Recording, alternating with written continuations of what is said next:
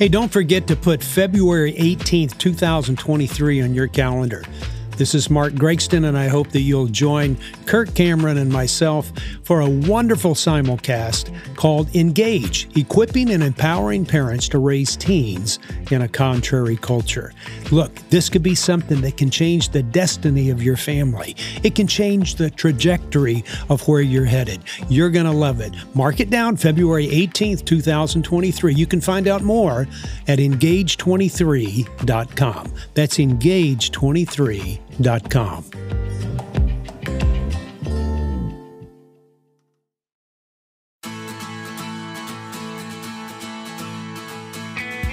Welcome to Parenting Today's Teens, a daily podcast that provides stories, insights, and wisdom to help you as a parent gain a deeper relationship with your teen.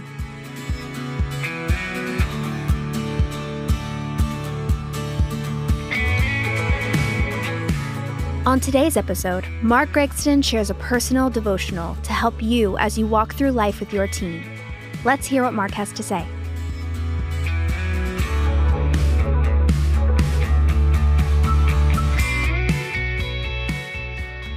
There's a scripture that has meant the world to me throughout my life, and it's, it's really upon the foundation of, of this one scripture out of Matthew 11, 28 through 30 that that um, I've tried to build my home and and uh, have tried to uh, build the programs that uh, and the houses that that uh, the kids that live with us get to spend their time in. And it's this Matthew 11, 28 through 30. It says, Come to me, all who are weary and heavy burdened, and I will give you rest. Take my yoke upon you and learn from me, for I am gentle and humble in heart and you will find rest for your souls. For my yoke is easy and my burden is light. Recently, I was sitting in a, a living room with a crowd of people who had come to see two older folks, um, grandparents who had gotten uh, up there in their years. Each one of them is in their 90s. And so here were four teens in a room and some 50 something siblings sitting around, kind of watching what was going on.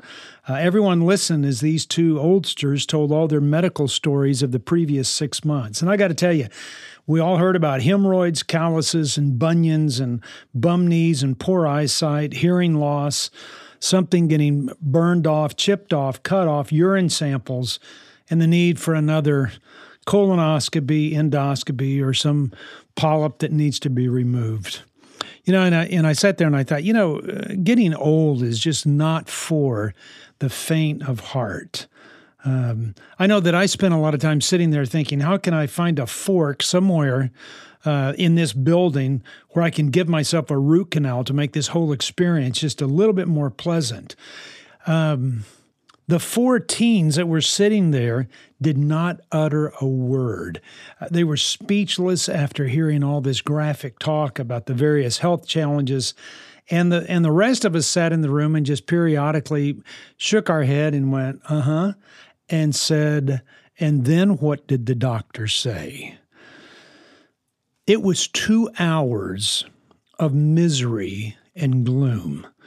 And as I suffered through it, I couldn't wait to get out of there and away from the discussion I really had no interest in. And and many people would go, "Well, you're exaggerating a little bit." Um, no, not at all. This devotion is really for grandparents, or it may be something that you share with your parents, where they get an understanding of the of the awesome role that they have in the lives of their teens. Um, and I'm con- because I'm convinced of this. If you're a parent, you're soon going to be a grandparent, and we may all be in that position one day when medical issues are about all we have to talk about. Um, and I hope that day for me is a long way away. Uh, I left thinking uh, that room that I never wanted my grandkids to feel as uncomfortable around me in my home as those teens did that were sitting around listening to the shocking realities of getting old. And then I started thinking, how do I make some people feel just as uncomfortable in other ways?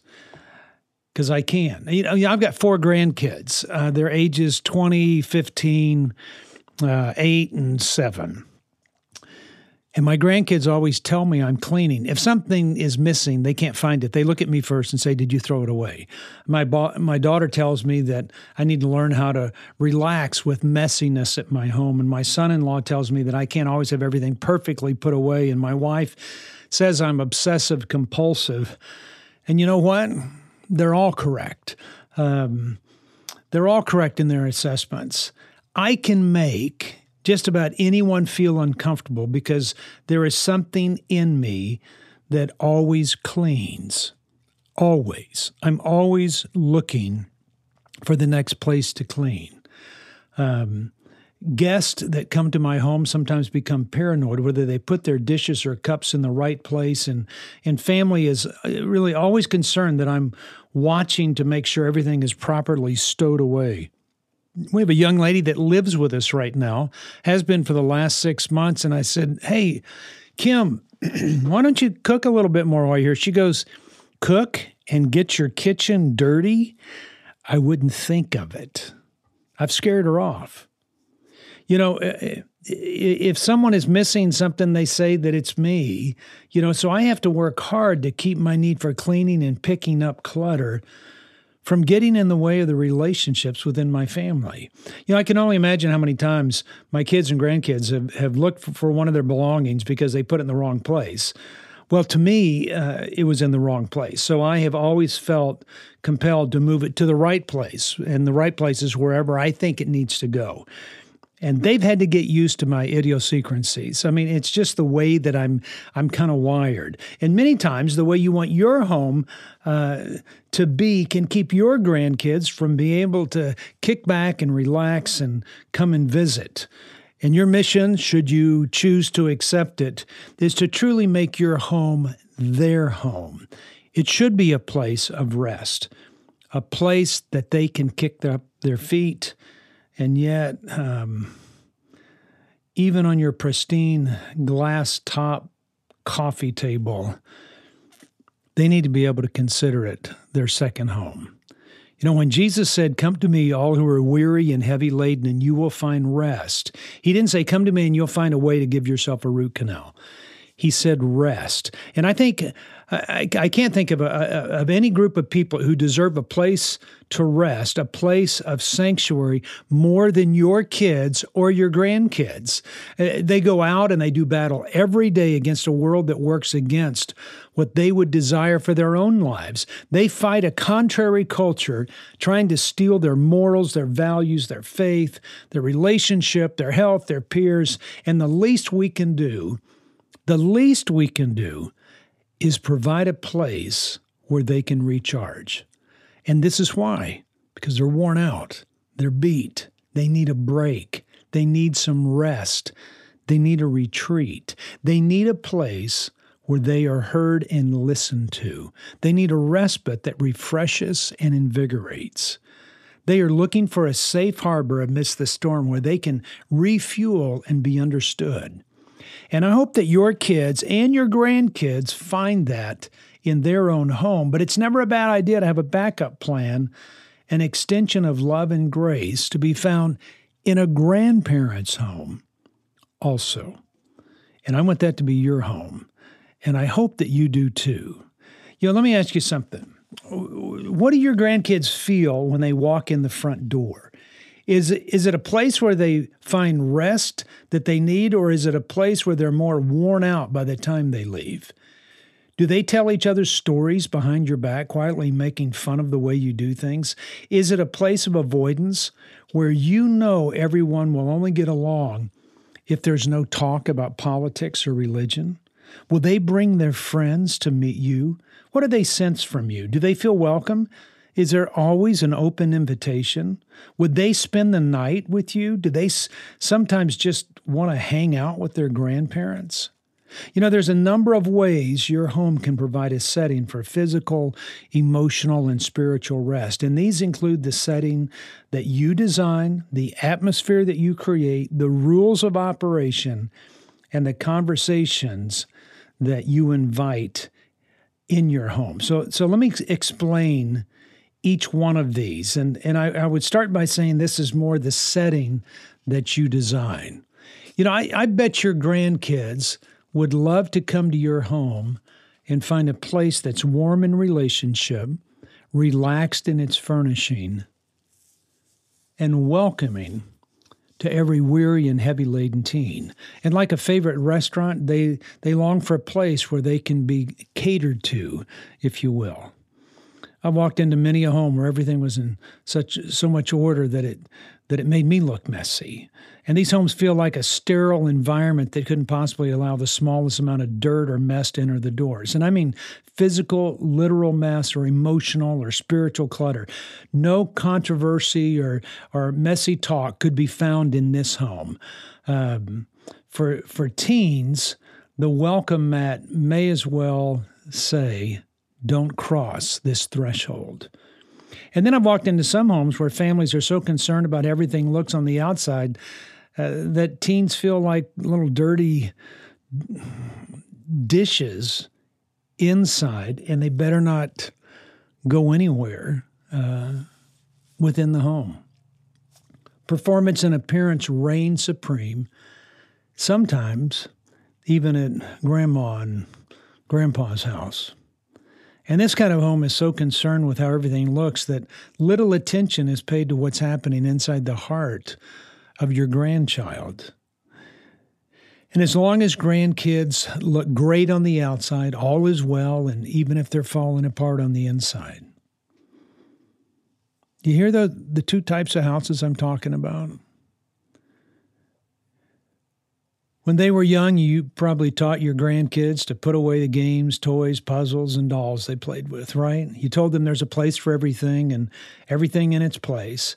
And you encouraged tidiness and that supported the 1880s phrase, cleanliness is next to godliness. Admit it. Did you ever tell your grandkids the myth that a messy room means that you have an unorganized mind? Are you still saying things like square it away, straighten it up, Keep it in order. Clean your room. Well, if your home is an extension of who you are, then what message is your home communicating to your grandkids? What message are the words communicating to your grandchildren? What phrases do you say the most to them? Are you sending a message that says they have to live their lives in order, put together, straightened up, clean, tidy, and everything in its place to be with you? Or do you give signals that your home and you are a safe harbor where grandkids and your kids can be a mess, they can fall apart and be less than altogether. And I think your grandkids prefer the latter because it offers a hand of hope. And that kind of message says this you can fall apart here. Messes are welcome. Which message would appeal to your teen grandchild? Hey, I know about cleaning and having everything in its place. Believe me.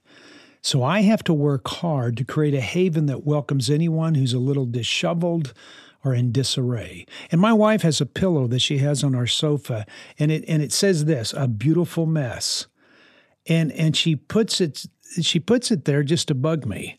Uh, it's a hard to miss reminder to me to quit cleaning. So this is the setting that you're creating.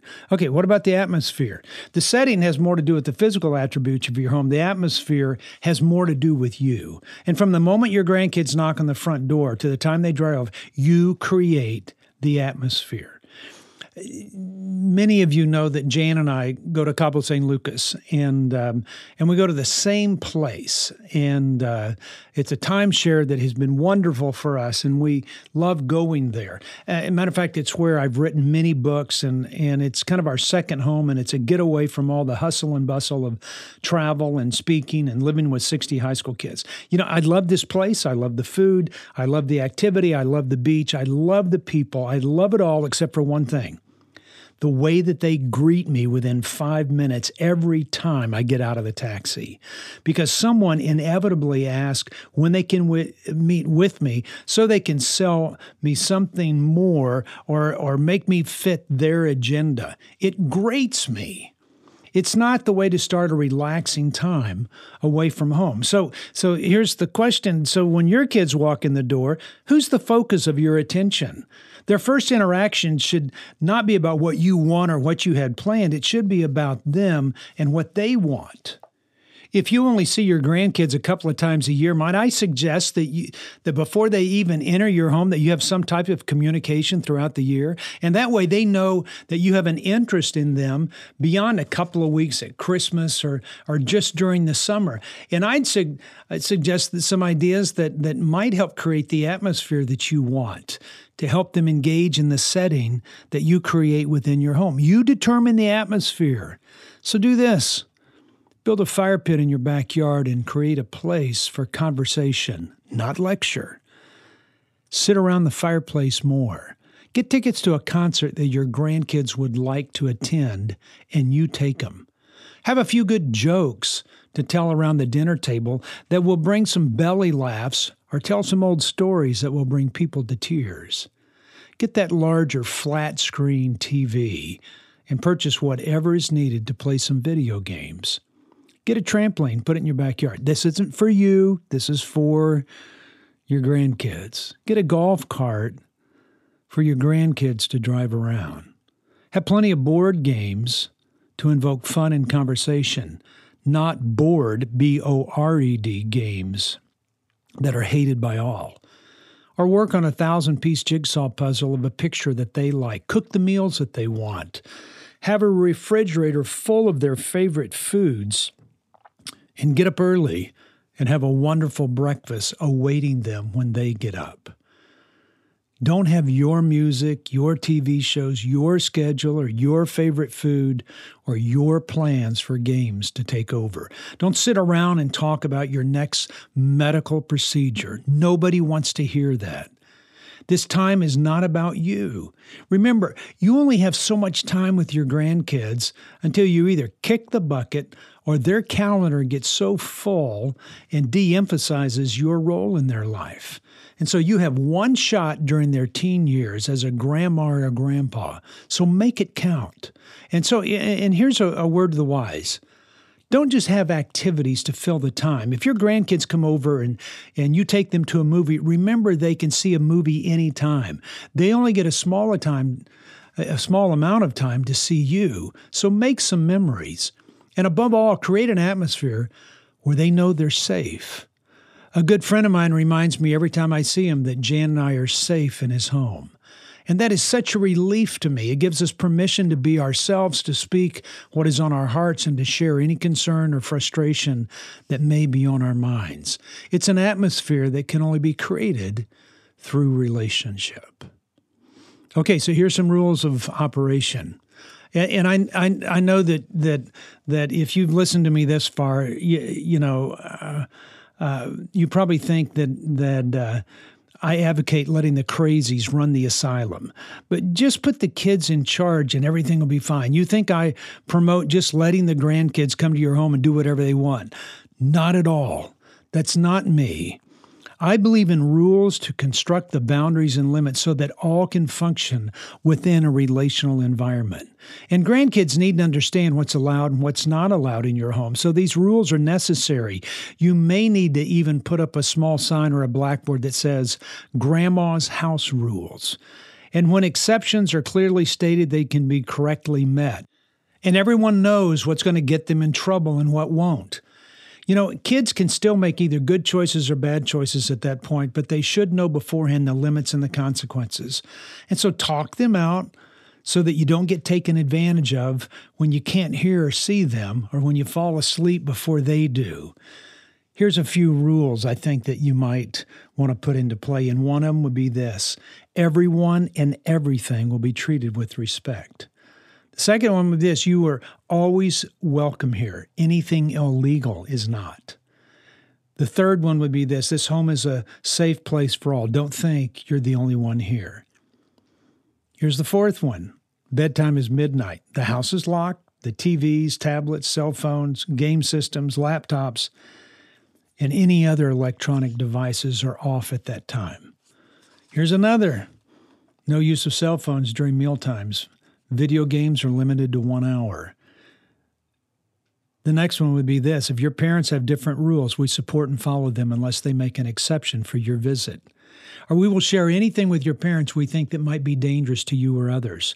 We don't expect you to, uh, to be. Uh, uh, taken advantage of, and we don't owe you anything, but we want to give you everything. There will be no rudeness, crudeness, or nudeness, and don't kick our dog. Here's another one. We can talk about anything, just keep it courteous. And here's another one you can understand, and you must understand there is nothing you can do to make us love you more. And there's nothing you can do to make us love you less. Okay, are you following me here? You're you're you're you're creating the setting, you're determining the atmosphere, you have some rules of operation. And so now you have the opportunity to start having some discussions. So have these conversations. Technology doesn't solve problems or create deeper relationships, but conversation does. Good meals, a welcoming atmosphere, and a relational setting all work together so you have conversations that offer opportunities to share your wisdom and give hope to your grandkids. And another shift in the way grandparents should act is to allow a conversation that reveals the messiness of life in yours and theirs. You need to shift the focus from expecting excellence to allowing failure. So welcome their imperfect selves and imperfect lives and their imperfect teens uh, concepts to, to integrate the world and stop resonating this perfection mindset. They're old enough now to know nothing and no one is perfect, and anyone who expects perfection is a hypocrite or a fake. And I, have always mentioned this that that a, a, a, teen needs to be in the presence of imperfect people as they begin to realize and comprehend that their once perfect world is just no more. Uh, and grasping this is tough for kids. It's sad, and yes, it's messy. But making imperfection more comfortable is essential. So remember the scripture that says, For all have sinned and fallen short, and that now becomes a reality. Teens can do more than relate to what Paul wrote to the Romans, uh, you know, when he said, For I do not do the good I want to do, but the evil I do not want to do, this I keep on doing. This is not the time to be quoting to your teen grandchild, Be ye perfect as your heavenly Father is perfect. That will only discourage, it's not going to encourage anybody. But admitting imperfection is really pretty easy because you've never been perfect in the first place. And no one has this side of heaven. Confession is the key, and, it, and it's and it's it, it's you that's that's relatable to your teen grandkids because you admit that. And, and this should happen in the form of stories of struggle and failure and disappointment, the time you got fired from a job, the hardships you've gone through. Tell your grandkids when it was hard to forgive and easier to hate. Tell them how you handled it when someone picked on you, and tell them your biggest disappointments and what you learned later from them. Unfold those conversations at natural intervals in short stories and walks during games, not lectures. Um, you know, that are just so drawn out that it'll drive anybody half nuts. Your imperfect conversations are essential to open the door for them to talk about their newly discovered imperfections. Your words affirm their struggle and give them hope that they too can overcome the struggles and difficulties they face in their teen years and will beyond those years. Your words help them identify with you. Your shared experiences connect you. You know, a young father of four once told me that after attending one of our seminars that his dad admitted failure and showed himself to be imperfect. Uh, and, and that was the day that hope was ushered into his life. So I can tell you this for sure your grandchildren don't care as much about your accomplishments as much as your stories of disappointment. Your accomplishments may motivate, but your stories bring hope. So be careful of your words and how you come across. The setting, the atmosphere, the rules of your home create a pathway for a conversation that is open and raw, vulnerable and bonding. And it's an opportunity for you guys to engage and be genuine and authentic with one another. In the 1960 book, and I, I want to read this to you. Um, it's a book by C.S. Lewis, and, and it's called The Four Loves. And he lamented the opposite of such an atmosphere in families at times and affirmed the power of positive words from parents and grandparents alike. He said this We hear a great deal about the rudeness of the rising generation. I'm an oldster myself, and I might be expected to take the oldster side, but in fact, I've been far more impressed by the bad manners of parents to children than those of children to parents. Who has not been the embarrassed guest at family meals where the father and mother treated their grown up offspring with an incivility which, offered to any other young people, would simply have terminated the acquaintance? Dogmatic assertions on matters which the children understand and their elders don't, ruthless interruptions, flat contradictions, ridicule of things the young take seriously, sometimes of their religion, insulting references to their friends, all provide an easy answer to the question why are they always out? Why do they like every other house better than their own home? Who does not prefer civility to barbarism? Let me tell you something, grandparents. Your home will one day be silent. The chaos of kids and grandkids will be gone. Time moves on, and so will your family. So, my hope for you is that everyone's memories of your home will be of rooms that are full of love, a kitchen that is overflowing with great scents, and walls that echo laughter. I hope your home is a place of fun, one of hope, a home of relaxation, and a safe harbor for grandkids that know that they know that they know your deep love for each one of them. Come to me, all who are weary and heavy burden, and I will give you rest. For my yoke is easy and my burden is light. God bless you guys. Um, grandparents, you got a role to play in the life of uh, your grandkids. Take advantage of it. It's an admirable role and you have an amazing influence on their life.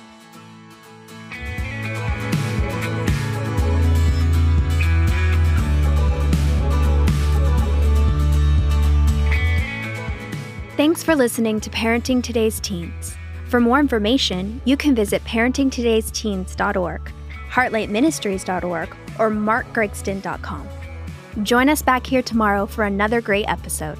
We'll talk to you then.